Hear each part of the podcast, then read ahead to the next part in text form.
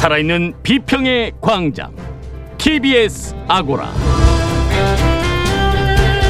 안녕하세요. TBS 아고라 송현주입니다. TBS 내부 개편을 맞아 저희 TBS 아고라도 새로운 모습을 선보입니다. 먼저 격주였던 미디어 브리핑을 매주 진행합니다.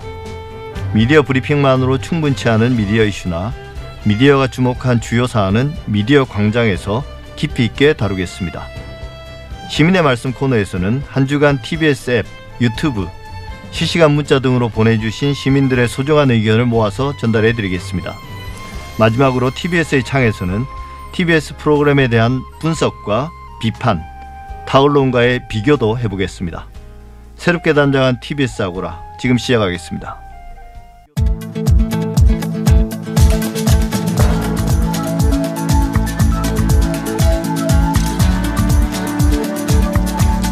한 주간 주요 미디어 이슈를 살펴보는 미디어 브리핑 시간입니다. 미디어 오늘 금준경 기자 어서 오세요. 네, 안녕하세요. 예, 오늘 개편을 맞아서 TBS 아고라도 자사 옴부즈맨 기능을 대폭 강화했는데요. 네. 실제로 방송사에서 의무적으로 편성해야 되는 자사 비평 프로그램 이게 시청자 평가 프로그램이라고 하는데요. 이게 제대로 운영되지 않다고 하던데요. 네, 맞습니다. 최영길 한국외대 미디어 커뮤니케이션 학부 교수가 지난달 27일에 한국 언론정보학회 학술대회에서 시청자 평가 프로그램 분석 결과를 공개를 했는데요. 예. 현재 지상파, 종합 편성 채널, 보도 전문 채널 등에서는 주당 60분 이상 이제 옴부즈맨 프로그램, 시청자 평가 프로그램을 의무적으로 편성을 해야 됩니다. 예. 근데 조사를 해보니 17개 채널을 대상으로 조사를 했는데 자정부터 새벽 6시 사이에 방영되는 프로그램이 6개였고요. 오전 6시에서 9시 이전에 방영되는 프로그램이 7개로 그러니까 70% 이상이 심야 및 새벽 시간대에 편성되는 걸로 나타났습니다. 또 방송 시간을 보면요. 본 방송이 29분 이하로 편성된 비율만 29.3%에 달했는데요. 예. 이런 경우에는 한시간의 의무인데도 불구하고 본 방송은 짧게 하고 대신에 재방송을 하면서 편성 비율을 맞췄습니다. 자정부터 새벽 6시는 좀 심하네요. TBS 아고라도 토요일 아침 8시긴 합니다만 어, 그래도 새벽 6시, 7시랑 또 8시는 다르잖아요. 그렇죠. 예. 근데 그 내용도 뭐 뻔한 내용이라는데요. 네, 맞습니다. 시청자 평가 프로그램이라는 게 시청자들의 지적, 비판 이런 거 사실 받기 위해서 만들어졌는데 예. 대부분 칭찬 일색이었다고 합니다. 그러니까 방송에서 시청자들의 평가를 이제 골라서 그 중에 선별해서 전달을 하게 되는데 이 내용들을 분석해 보니까 비판적인 의견은 5.8%, 매우 비판적인 의견이 2.9%등 비판적인 평가는 한 자릿수에 그쳤고요. 반면에 긍정적인 의견은 26.4%, 또 매우 긍정적인 의견은 23.5% 등으로 프로그램이나 채널에 대해서 칭찬을 하는 경우가 이제 비판하는 것보다 훨씬 더 많았다고 할 수 있습니다. 예. 뭐 방송국 사정을 보면 이럴 수밖에 없을 것 같은데요. 네. 개인적인 의견입니다만 옴부즈맨 프로그램 자체를 네. 방송사가 스스로 제작하기보다는 결국 음, 어, 외부 제작사에 맡겨야 되지 않느냐. 음, 외부인의 시각으로. 옴부즈맨 자체가 네. 외부 감시인의 의미가 있으니까요. 그렇게 맞습니다. 했으면 어떻게 좀 나아지지 않을까 그런 생각을 하는데 여전히 이런 프로그램에 대한 시청자들의 관심이 워낙 낮기 때문에 맞습니다. 이런 프로그램들을 그냥 법에 따라서 요식적으로 만드는 게 아닌가 그런 생각입니다.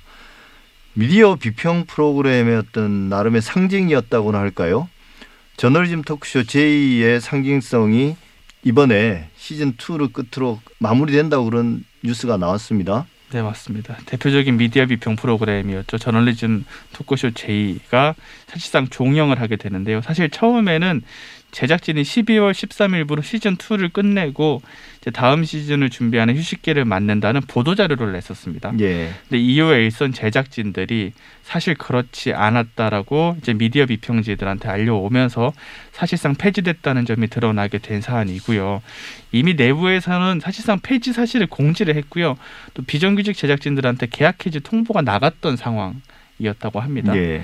이 당연히 비정규직 PD와 작가들은 논의 과정에 참여를 하지 못했고 심지어 저희가 취재를 해보니까 자막 크리에이터가요 이 종영 판, 결정 시점 기준으로 출근한 지 일주일 됐고요 막내 작가는 출근한 지 3주밖에 안 된 시점이었습니다. 예. 그러니까 자- 이게 네. 뭐두 가지 사안이 있네요. 그러니까 맞습니다. 프로그램 대표적인 미디어 비평 프로그램이 이제 폐지된다는 점, 네, 어, 그거 하나하고 폐지 과정도 가장 안 좋은 방식으로 이루 의사결정도 그렇게 이루어졌다는 건데요. 네. KBS가 이야기하고 있는 폐지의 이유는 뭔가요? 공식적으로 KBS는 입장을 내지 않고 있습니다. 다만 이제 여러 경로로 취재를 해보면 KBS 일선 기자들이나 의사결정권자들이 저널리즘 토크쇼 J에 대한 부정적인 시각을 가진 점에 영향을 미친 거 아니냐 예. 여기에 또 시청률이 낮다 보니까 이제 같이 좀 더해서 판단 나온 게 아니냐라는 지적이 지배적이고요. 이 저널리즘 토크쇼 J에서 KBS 보도에 대한 비판을 정면으로 한 적도 많았고요. 또 편향성 논란도 이제 비평을 하다 보니 불거지기도 했었죠. 또 아무래도 논- 논란의 중심에 선 프로그램이다 보니까 기자들이 이 프로그램 팀으로 배정되거나 출연하는 걸 많이 꺼렸다고 합니다. 실제로 시즌 2로 가면서 팀장 제안을 받은 기자들이 대거 예. 거절을 하는 일이 벌어진 적도 있었고요. 예. 방송사 비정규직 이야기 또 짚어볼 건데요. 이게 계속 그동안의 방송가에서는 이 논란이 됐던 문제입니다. 맞습니다. KBS 저널리즘 토크쇼 제 문제뿐만 아니라 대부분의 방송사들이 거의 똑같이 겪고 있는 병폐죠. 맞습니다. 아무래도 이게 미디어 비평 프로그램이다 보니까 더 이 문제가 비판을 많이 받긴 했는데 사실 지상파와 종편 가리지 않고 방송 비정규직 문제는 끊이지 않고 있습니다. 이 정규직 노조나 구성원들이 이 문제를 또 외면하거나 때론 대립하는 경우도 저희가 취재를 하다 보면 심심치 않게 있고요. 이 참고로 TBS 같은 경우는 어떻냐라는 질문을 던질 수도 있을 것 같은데 TBS는 재단법인으로 전환하면서 이제 비정규직의 정규직화를 선언했던 상황인데요. 근데 다시 최근 들어서 프리랜서 채용 공고를 내는 등 비정규직 채용이 좀 나오고 있으면서 언론노조 TBS 지부에서는 이를 좀 비판하고 있는 상황이기도 합니다. 예. 어떤 방식으로든 이 문제를 꼭 해결을 하긴 해야 되는데요. 네. TBS 같은 경우는 출범하면서 그걸 대내외적으로 약속을 했기 때문에 맞습니다. 어, 약속을 지켜야 할 것이고 그걸 어긴다면 그 정당한 이유를 대야 되지 않을까 싶습니다. 박근혜 정부 당시 장충기 문자 그걸로 논란이 됐던 전 연합뉴스 임원들이 연합뉴스 대주주이자 이제 관리감독 기구인 뉴스통신진흥회 여기 이사 공모에 지원했다고요? 네, 맞습니다. 이 뉴스통신진흥회는 이제 연합뉴스 지분 30.77%를 보유한 대주주이자 관리감독 기구, 미디어 공적 기구라고도 할 수 있는데요. 국민의힘 추천목 위원이 있습니다. 한 자리가 있는데 예. 이 몫으로 뉴스통신진흥회 이사 후보로 조봉래 전 연합뉴스 콘텐츠 담당 상무와 이창섭 전 편집국장 직무대행이 지금 지원을 하고 유력한 걸로 확인이 됐습니다. 언론노조 연합뉴스 지부에 따르면 전 상무와 이전 직무대행은 박근혜 정부 당시에 낙하산 인사 논란이 있었던 이 박노왕 전 사장 임기 동안 임원을 역임하면서 좀 정부의 편향된 보도를 해왔다라는 비판을 이제 제기를 하고 있고요. 그리고 무엇보다 두 사람이 이제 잊을만 하면 나오죠. 장충기 문자라는 예. 게 있었죠. 그러니까 이재용 삼성전자 부회장 뇌물 사건 1심 재판 과정에서 언론인들이 장충기 전 삼성그룹 미래전략실 사- 차장 이게 차장으로 돼 있는데 실제로는 사장급 인사입니다. 예. 이 장충기 차장한테 보낸 문자가 드러나서 저기 언론에 민낯을 보여줬던 사건이 있었는데 이 두 인사 모두 장충기 차장한테 문자를 보냈던 걸로 나타나게 됐습니다. 예, 사실 이게 장충기 문자 지금 제법 오래된 일이고 이게 흘려 보냈으면 하는데 네, 계속 이게 소환되는 이유는 이 당사자들이 계속 다시 재등장하기 때문에 그렇지 않겠습니까? 맞습니다. 다시 한번 짚어보죠. 그때 문자 내용은 워낙 많은 언론인들이 보냈기 때문에 좀 구분이 잘 안 되는데요. 네, 이두 분이 보냈던 문자 내용은 어떤 거였나요? 네, 먼저 조 전 상무는 2016년 장충기 전 차장한테 장 사장님 늘 감사드립니다. 시절이 하수상하니 안팎으로 조심하는 수밖에 없을 것 같습니다. 누워 계시는 이건희 회장님을 소재로 돈을 뜯어내려는 자들도 있고요. 나라와 국민, 기업을 지키는 일이 점점 더 어려워져 갑니다라고 보냈습니다. 또 이전 직무 대행은 2015년과 2016년에 문자를 보냈는데요. 2015년에 처음 보낸 문자는 이렇습니다. 국민의 생각에 영향을 미치는 사람으로서 대삼성그룹의 대외 업무 책임자인 사장님과 최소한 통화 한 번은 해야 한다고 봅니다. 시간 나실 때 전화 요망합니다라고 보냈고요. 이후에 답장이 왔었나 봐요. 예. 답신 감사합니다. 같은 부산 출신이시고 스펙트럼이 넓은 훌륭한 분이시라 들었습니다. 제가 어떤 분을 돕고 있나 알고 싶고 인사하고 싶었을 뿐입니다라고 문자를 보내기도 했고요. 그리고 이전 직 무대행은 이후에는 편하실 때 국가 현안, 삼성 현안, 나라 경제에 대한 선배님의 생각을 듣고 싶습니다. 평소에 들어놓아야 기사에 반영할 수 있습니다라는 문자를 보냈습니다. 예, 사실 저는 이창섭 전 편집국장 직무대행의 문자가 가장 좀 충격적이긴 네. 했습니다. 이게 어, 가장 저열한 형태로 어. 언론인의 자의식들을 드러낸 게 아닌가. 재벌에 좀 접근하려고 하고 어, 스스로 그들의 이익을 대변한다는 걸 노골적으로 드러낸 이분들이 연합뉴스 구성원들을 두 번 부끄럽게 만드는군요. 맞습니다. 어, 부디 이분들이 뉴스진흥회 이사로 선임돼서 구성원들을 세 번 부끄럽게 만드는 일은 없었으면 합니다. 민주노총이 조선일보와 월간조선을 대상으로 언론중재위원회에 정정보도 신청을 했다네요. 그때 이제 더 이상 참을 수 없다, 그냥 넘길 수 없다 그랬던 것 같은데요. 어, 민주노총 집회와 어, 코로나 확산의 어떤 연관성을 암시하는 그런 기사 그 맞- 때문이죠. 네 맞습니다. 민주노총이 지난달 27일에 조선일보와 월간조선을 상대로 정정보도 조정 신청서를 제출을 했는데요. 조정 대상 기사가 두 건입니다. 조선일보의 민노총 집회 4일 만에 300명 확진, 광복절된 반사회적 이번엔 침묵 기사가 있고요. 월간 조선엔 민노 총 대규모 집회 5일 만에 코로나 확진자 400명 돌파한 듯 기사입니다. 말씀하셨던 것처럼 민주노총이 노동자 대회를 연 지 4일 만에 코로나 확진자가 급증했다고 하면서 이제 두 사안에 인과관계가 있는 것처럼 보도를 하고 있는 점이 문제가 됐습니다. 실제 민주노총 노동자 대회에서 확진자가 나왔나요? 제가 방역 당국에 몇 차례 확인을 했는데 민주노총 집회별 확진자는 현재까지는 없는 상황입니다. 그러니까 바로 그 점이 민주노총이 문제 제기를 하는 대목이기도 한데요. 이제 민주노총은 방역 수칙에 따라서 집회를 산발적으로 개최를 했습니다. 특히 수도권에서는 10명 이상 모이지 않는 집회를 하기도 했었고요. 예, 잘 모르는 사람들이 들으면 딱 오해하기 좋은 그런 상황이었습니다. 악의적인 왜곡 기사는 바로 그 틈을 놓치지 않고 파고듭니다. 지금까지 미디어 브리핑이었습니다. 금중경 기자 수고하셨습니다. 네, 감사합니다.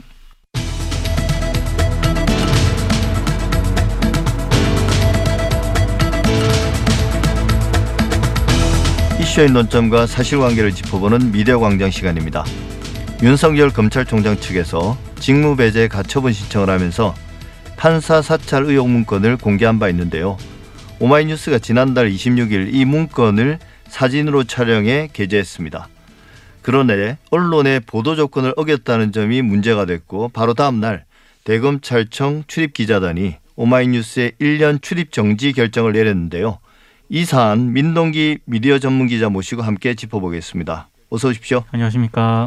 예, 윤석열 총장 거취를 두고 최근 몇 주간 좀 숨가쁘게 달려왔는데요. 네. 오늘 미디어 광장에서는 추미애 장관과 윤석열 총장의 직무 배제와 징계 관련된 사안 그 자체보다는 관련한 검찰 기자단의 폐쇄성 문제를 한번 짚어보려고 합니다. 일단 사건의 맥락을 이해하기 위해서 윤 총장 측이 이 문건을 공개하게 된 경위를 한번 짚어주시겠습니까?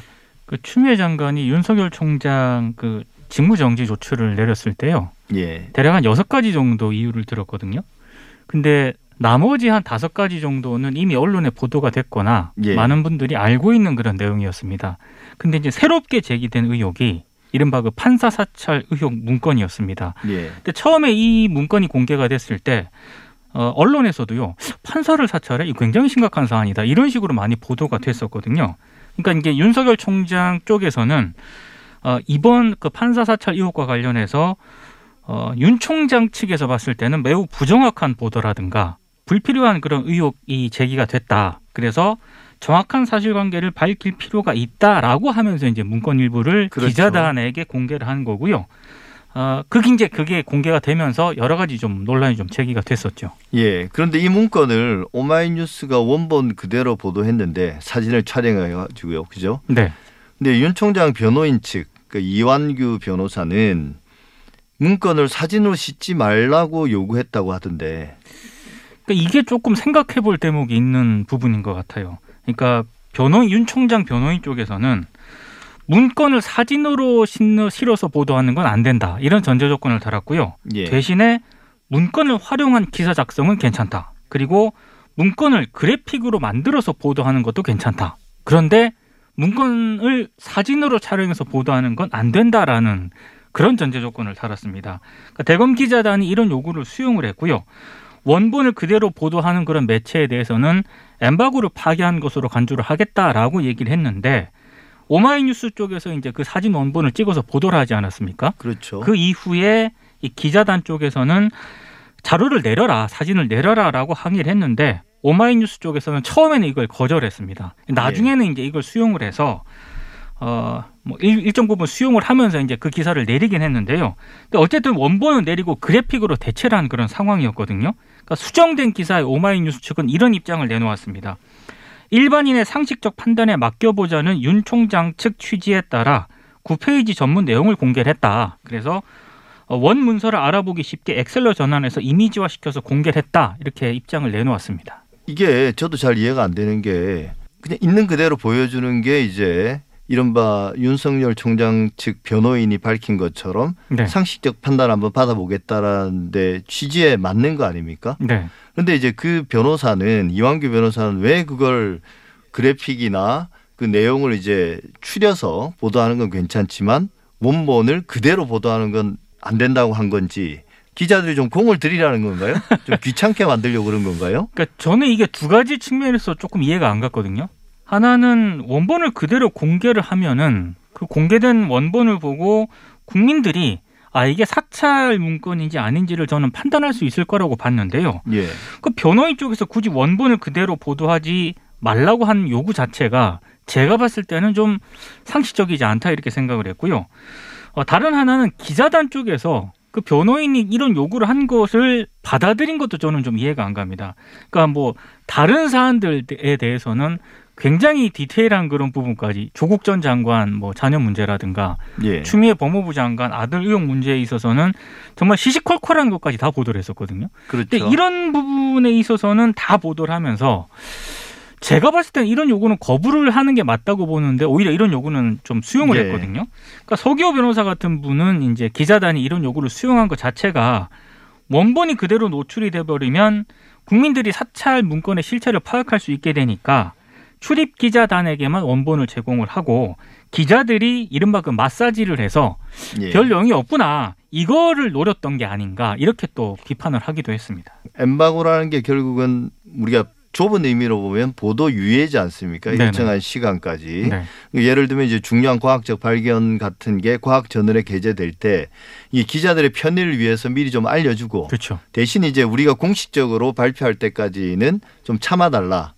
또 이제 중요한 외교적인 의사결정도 미리 이제 기자들에게 알려줘야 기자들이 좀 준비할 시간하고 관련 기사들을 준비할 시간도 있고 네. 그 의미를 파악하는데 좀 여유를 주고 그런 것들을 위해서 이제 엠바고를 거는 건데 네. 이 사안이 이제 엠바고 사안인가라고 봤을 때는 저는 전혀 아니고 이걸 이제 기자들이 받아들였다는 게 이제 아까 민동기 기자께서도 말씀하신 것처럼 참 맞지 않다. 네. 그리고 이제 과거와 비교했을 때도 어 사실은 피의사실은 이 엠바고를 걸 사안이 아니라 이제 한다 하더라도 오프 더 레코드가 돼야 되는 거잖아요. 그렇죠. 예. 이제 이 기사를 작성하는데 참고는 하지만 이거 절대 보도돼서는 안 되는 것이다라고 해야 되는데 네. 그런 경우는 검찰이 정보를 제공해서 쓰게 만들고 네. 언론은 그에 대해서 그 어떤 문제 제기를 하지도 않는 거거든요. 네. 근데 이제 저는 이제 오마이뉴스의 태도도 좀 문제라고 생각하는데요. 예. 오마이뉴스가 그 어떤 징계라도 받아들이겠다라고 선언하지 않았습니까? 네. 우리가 잘못했다는 걸 인정하는 거죠. 네. 그 잘못의 핵심이 뭡니까? 그래서 이번 사안 자체에 대해서 어떤 그 잘못을 인정했다라고 하기보다는요. 그러니까 오마이뉴스 쪽에서는 이번 사안과 관련해서 명확하게 자신들의 입장을 밝힌 적은 없습니다. 다만 아, 예. 기자단 징계에 대해서는 수용을 하겠다. 예. 이제 이 정도 입장만 내놓았거든요. 저는 약간의 그 포석이라고 생각을 해요. 왜냐하면 오마이뉴스가 출입 기자단의 징계를 각오하고 원본 사진을 공개를 하긴 했습니다만 오마이뉴스도 법조 출입해야 되거든요. 1년 동안 징계를 예. 받긴 했습니다만 그 뒤에 법조 출입을 해야 되는 그런 상황이기 때문에 그런 부분을 염두에 둔 어떤 그 제스처가 아닌가 저는 그렇게 보고 있습니다. 예. 그래서 이제 우리가 보통 엠바고나 비, 오프 더 레코드, 비보도 전제로 한 정보 제공, 네. 어, 이런 경우 이제 기자가 혹은 언론사가 그 오프 더 레코드나 엠바고를 어길 경우는 취재원이 징계를 하지 않습니까? 네. 이 경우는 물론 이제 이완규 변호사가 징계를 할 수 있는 방법이 없죠, 현실적으로는. 네. 네. 근데 예를 들면 이제 뭐 청와대나 아니면 정부 부서 같은 경우는 직접 나서서 어, 출입을 정지를 시킬 수 있지 않습니까? 한 달이면 한 달, 뭐 6개월이면 6개월. 근데 기자단이 과연 특정한 기자나 언론사의 출입을 정지시킨다. 이게 어디서부터 나오는 권한인가요? 근거는 없습니다. 이게 사실 법적인 근거 이런 거는 전혀 없고요. 엠바고 파기에 대한 징계 여부를 기자단이 과연 하는 게 온당하냐는 그런 문제 제기는 예전부터 오래된 그런 그렇죠. 문제 제기였었거든요. 그러니까 사실 기자단 운영도 어떤 법적인 근거가 있는 건 아니고요. 기자단이 기자에 대해서 징계를 할 수 있는 것도 어떤 근거가 있는 건 아닙니다. 일종의 관행 비슷하게 이제 굳어져 버린 그런 거였는데 예. 지금 교수님께서 말씀하신 것처럼 취재원이 만약에 이건 오프 더 레코드를 걸거나 엠바고를 걸었는데 기자가 이걸 어겼을 때 깼을 때 저는 강력하게 항의할 수 있다고 봅니다. 그렇죠. 어떻게 이렇게 신뢰를 깰 수가 있느냐? 다시는 이제 취재 응해주지 않는 그렇죠. 게 최소한의 이제 네. 일종의 징계죠 사적인. 네. 근데 이거 이번 같은 경우에는 어 윤석열 총장 변호인 쪽에서는 그런 항의 같은 거를 공식적으로 했다는 얘기는 제가 들어보진 못했거든요. 그럴 만한 사안이 아니니까요. 그죠? 그렇게 저도 예. 생각을 합니다. 근데 이걸 기자단에서 징계를 했다라고 하는 것, 더더군다나 1년간 출입 정지라고 하는 거는 매체 입장에서는 굉장히 큰 타격일 수밖에 없고요. 예. 또 하나 이게 좀 문제가 제기가 저는 형평성 차원에서도 문제가 있다고 생각을 하는데 JTBC가요. 예. 오마이뉴스가 보도한 당일 11월 26일 오후에 또 똑같은 내용의 문건 원본을 공개를 합니다. 근데 이 문건의 출처가 법무부가 국회에 공개한 문건이다.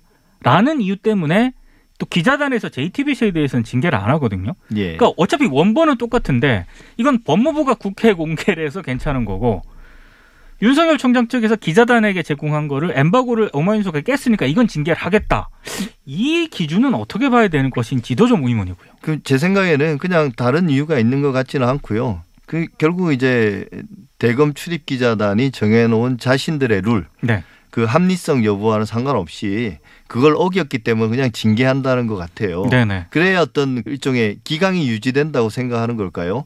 그런데 이런 징계 결과가 알려지면서 출입 기자단 특히 이제 이 검찰 출입 기자단이나 혹은 뭐 이제 법조 기자들에 대한 문제 제기가 많았는데 네. 이번에 또 강한 역풍이 불고는 있습니다. 뭐 국민청원도 등장했다는데요. 그 검찰 기자단 해체해달라는 국민청원이 청와대에 또 등장을 했는데요. 예. 어, 게시자가 이렇게 글을 썼습니다. 무소불위의 검찰, 그런 검찰 뒤에는 특권을 함께 누리며 공생하는 검찰 기자단이 있다면서 검, 기자단 해체를 촉구를 했는데 많은 분들이 이 검찰 기자단을 해체하라는 청원인에 동조를 하고 있다는 거.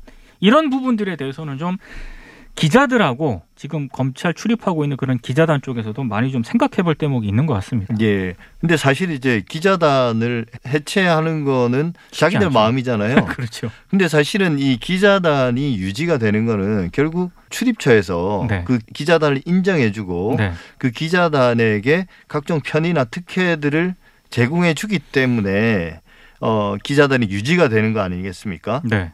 근데 가장 이 출입처 기자단의 문제점, 특히나 이제 대검 출입 기자단의 문제점, 그동안 많은 문제들이 지적돼 왔는데요. 어떤 것들이 있습니까?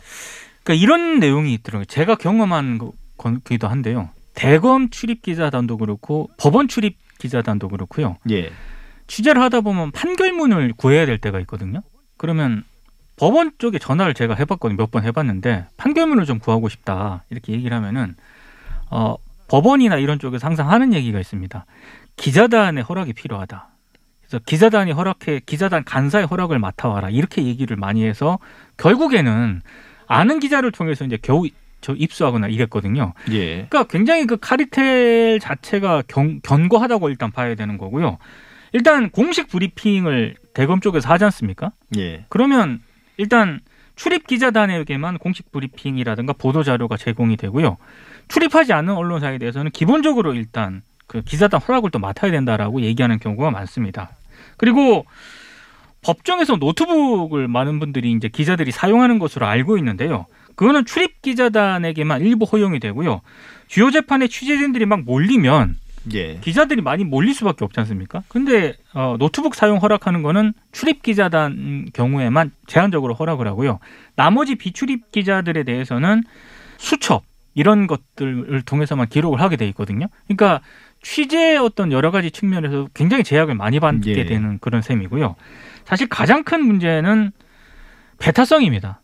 배타성. 그러니까 유착 의혹. 그러니까 검찰이 선별적으로 흘리는 비공식 정보 이런 거를 이른바 그 티타임을 많이 가지거든요. 예. 티타임에서 출입 기자들에게만 이런 이런 정보가 있었다라고 제공을 하고 그런 것들이 주요 지면으로 많이 보도가 되다 보니까 이른바 그 피의사실 공표라고 하는 그런 부분들이 계속 문제가 제기가 되어 온 거죠. 예. 그 사실 이게 사소한 편의의 제공 같지만 그 이면에는 심각한 어떤 정보의 거래나 네. 유착 이제 그런 것들이 있기 때문에 네. 이렇게 폐쇄적으로 운영하고 이 진입 장벽을 네. 높게 쳐놓은 거 아니겠습니까? 네. 근데 여기에 대해서 이제 미디어 오너하고 뉴스타파가 이 일명 법조 기자단을 운영하는 서울 고검과 서울 고법에다가 기자실 사용과 출입증 발급을 요청했습니다. 네. 근데 이제 신청이 반려되면 행정 소송에 나서겠다는데 네. 이게 어떻게 될 것 같습니까? 쉽지는 않을 것 같아요. 왜냐하면 여기서 만약에 기자단 손을 들어주지 않게 되면은요. 예. 지금 이거는 뭐 법조 기자단 문제가 아니라 정부 부처 출입하는 모든 기자단 문제로 이렇게 확대가 될 수가 있거든요. 그래서 뭐 소송 결과를 좀 지켜봐야 하겠습니다만은 저는 가능성이 낮다고 보지만 그래도 이렇게 소송을 제기하는 것 자체가 굉장히 상징적인 효과는 있다라고 보고요. 사실 뉴스타파라든가 미디어오늘이 출입하지 않는 매체에서 이렇게 소송을 제기한 거지 않습니까? 예. 저는 이렇게 타 매체에서 소송을 제기하기 전에 출입 기자단 차원에서 높은 카르텔 형성이라든가 이런 진입 장벽에 대해서 좀 스스로 좀 개혁하고 낮출 수 있는 그런 뭐 선제적 조치가 필요하다고 보는데 이상하게 기자단에 가입만 하면은 그런 진입 장벽에 대해서 전혀 문제 의식을 못 느끼더라고요. 네. 예. 사실 제가 이걸 보면서 그동안 계속 생각했던 문제 의식이기도 한데요. 네. 이런 출입 기자단, 특히 이제 법조 기자단처럼 대단히 폐쇄적인 그 기자단을 운영하는 거는 전형적으로 전두환 정권 시절의 언론 통폐합하고 논리가 상당히 유사합니다. 네. 그러니까 사이비 언론이 넘쳐나기 때문에 언론을 정리해서 몇몇 언론만 허가해주고 네. 그들에게 충분한 편의, 당근을 제공해주고 네. 그 결과 이 기자들을 통제할 수 있다는 거거든요. 그때는 이게 보안사의 언론 담당반이라는 게 있어서 그렇죠. 군인들이 그 일을 했는데 네. 지금은 이제 기자들이 스스로 그 일을 하고 있는 거죠. 그러니까 관리하고 통제하기에는 제한된 소수 인원이 이 부처 입장이라든가 이런 데서는 굉장히 편한 셈이죠. 그렇죠. 그래서 제 생각에는 이게 마무리 말씀입니다만 언론 개혁이 어려운 이유는 파트너가 있기 때문에 그렇습니다. 예. 검찰 기자단, 법조 기자단, 그들 기자들만의 문제가 아니라 그들과 공생하는 집단이 있기 때문인데요. 최소한 공공기관만이라도 과감하게 기자단 관행을 좀 혁파했으면 합니다. 네. 즉 기자들에게 제공하는 정보는 모든 사람들이 볼 수 있게 공개하면 되거든요. 그렇죠. 홈페이지나 혹은 SNS 같은데. 예. 네. 예, 지금까지 민동기 미디어 전문 기자와 함께했습니다. 오늘 말씀 감사합니다. 고맙습니다.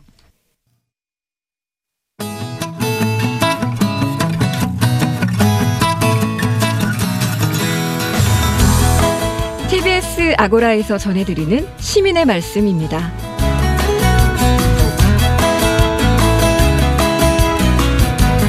지난 11월 30일 TBS 라디오가 새 단장을 했습니다.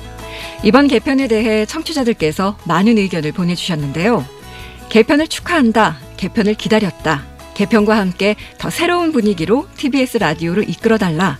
이런 의견들이 많았습니다. 아이디 혜성아빠님은 개편을 축하합니다. 더 알차고 재미있는 시간 부탁드립니다. 또 9189님은 새 옷에서 나는 새것 냄새가 나네요. 새롭게 희망차게 개편한 모든 프로그램들이 기대됩니다. 하셨습니다. 또 7969님은 강한 자가 살아남는 것이 아니라 살아남은 자가 강한 것이다. 개편에서 살아남은 진행자들 쭉 롱런하길 바랍니다. 하셨고요. 또 해피인연님은 남을 위해 등불을 들면 내 앞도 밝아진다고 하죠. TBS가 우리 사회 이 시대의 등불이 되길 바랍니다. 라고 하셨습니다. 또 새롭게 선보인 프로그램들에 대한 기대감을 나타내는 의견들이 상당히 많았는데요.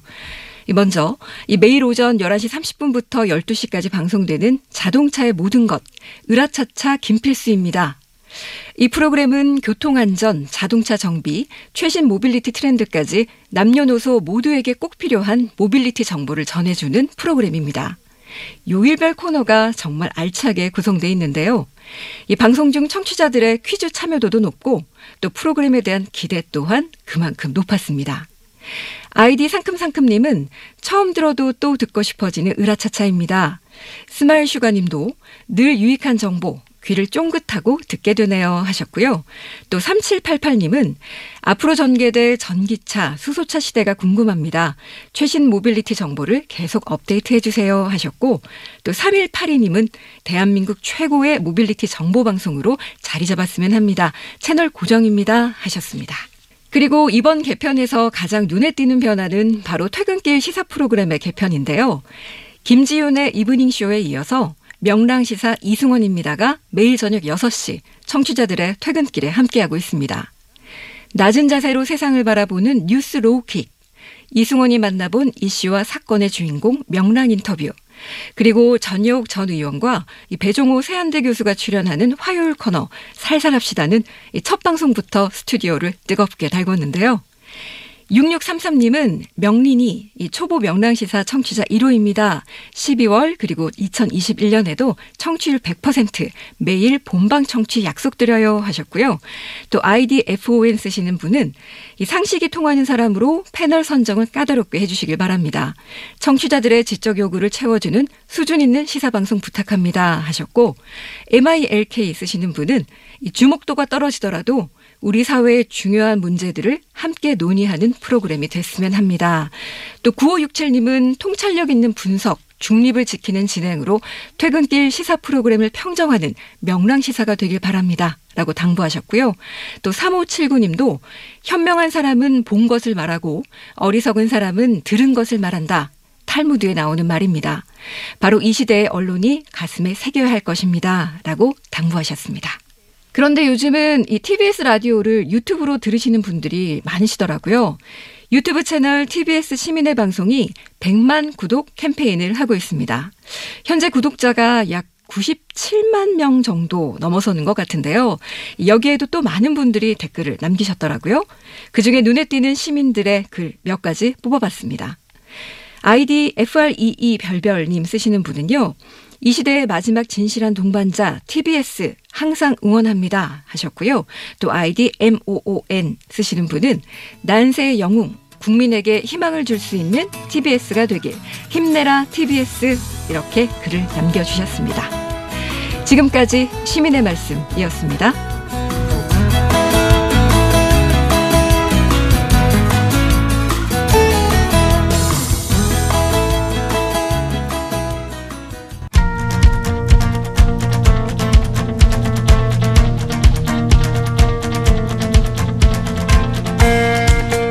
한 주간 TBS 라디오가 집중했던 주요 이슈를 살펴보고 TBS 프로그램의 이모저모를 청취자의 눈으로 들여다봅니다.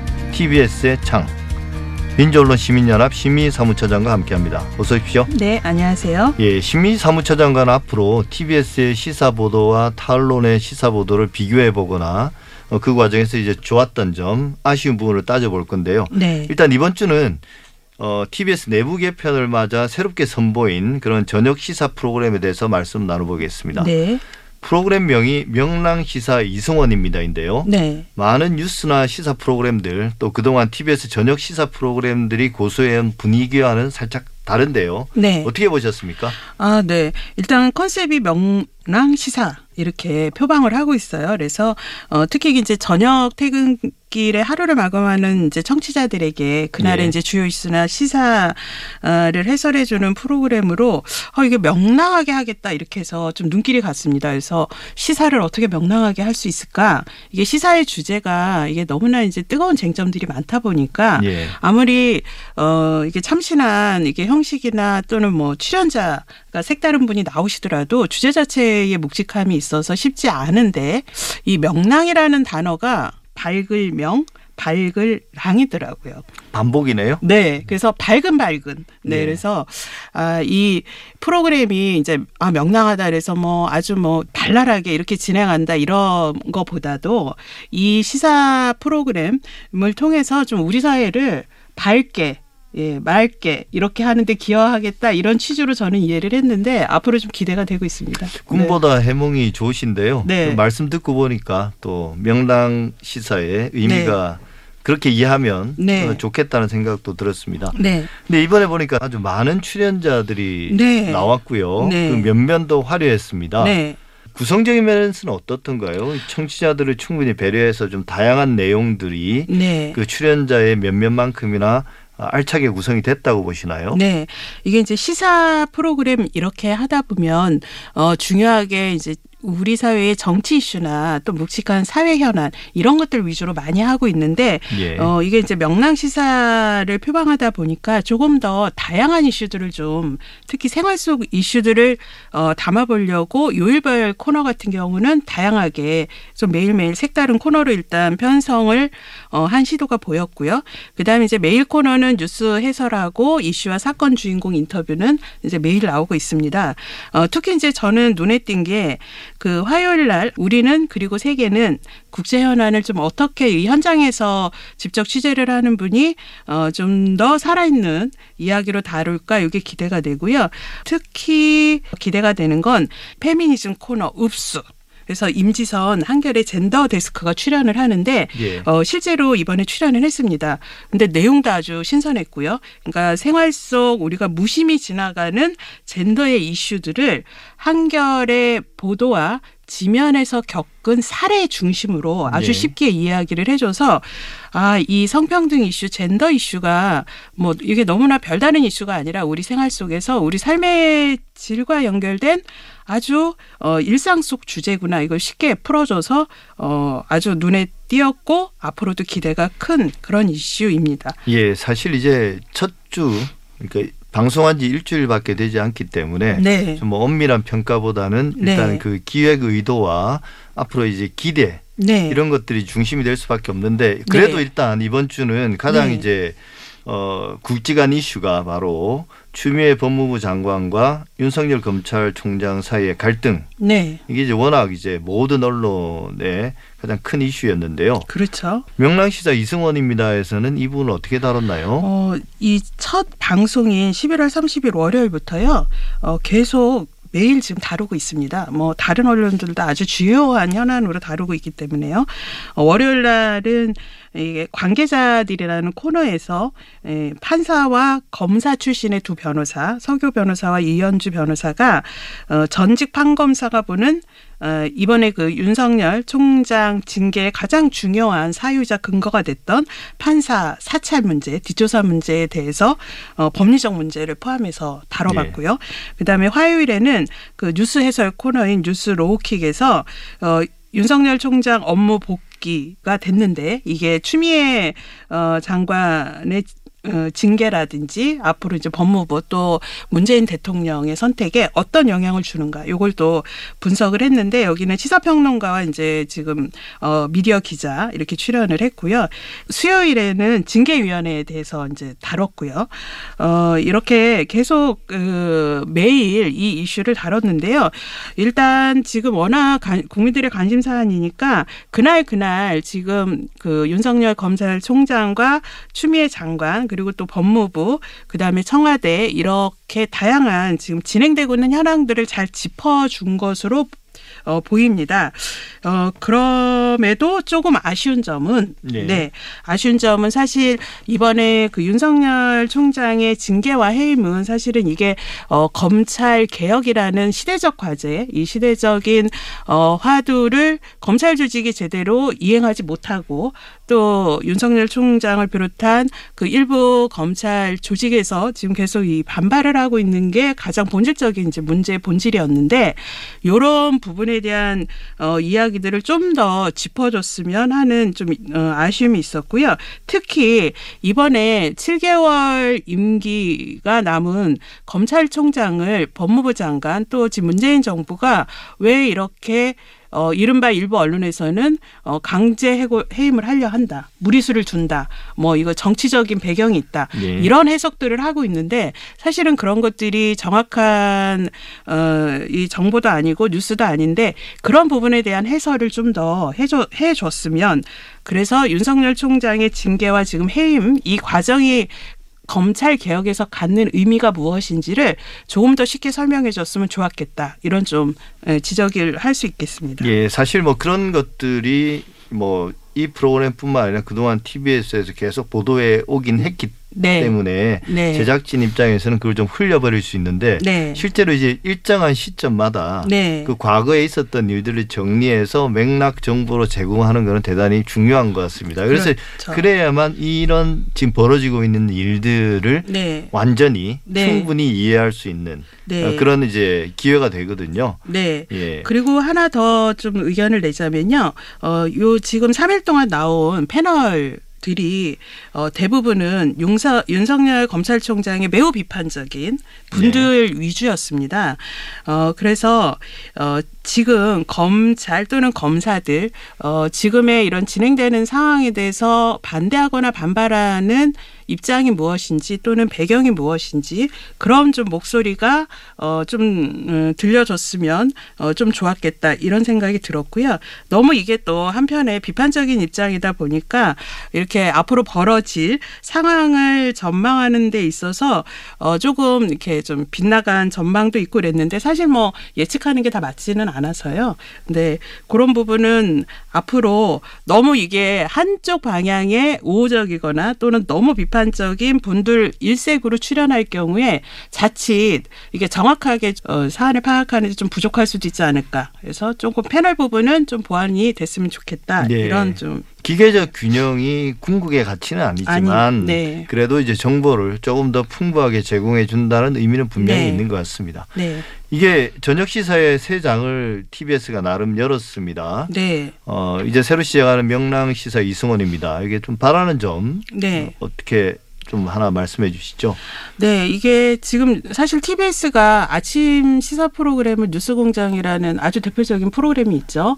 어, 라디오 프로에서도 대표 프로그램인데, 어, 이게 아침에 이제 주요 현안이나 이슈들을 방향과 초점을 잘 지금 짚어주고 있는데요.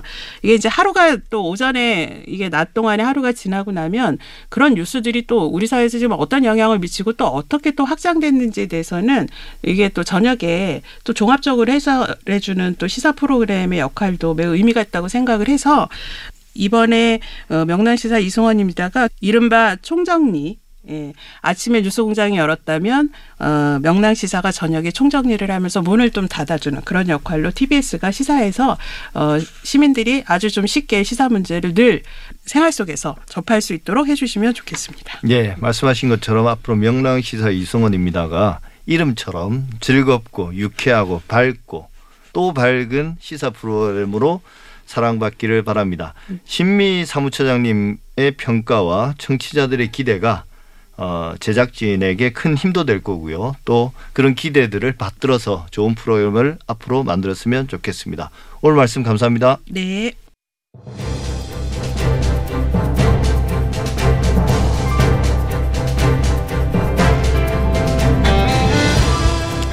새롭게 개편된 TBS 아고라 오늘 준비한 내용은 여기까지입니다. 아직 많이 부족하지만 저희들은 매주 최선을 다하겠습니다. 다음 주 토요일에도 오전 8시 6분에 찾아뵙겠습니다. 감사합니다.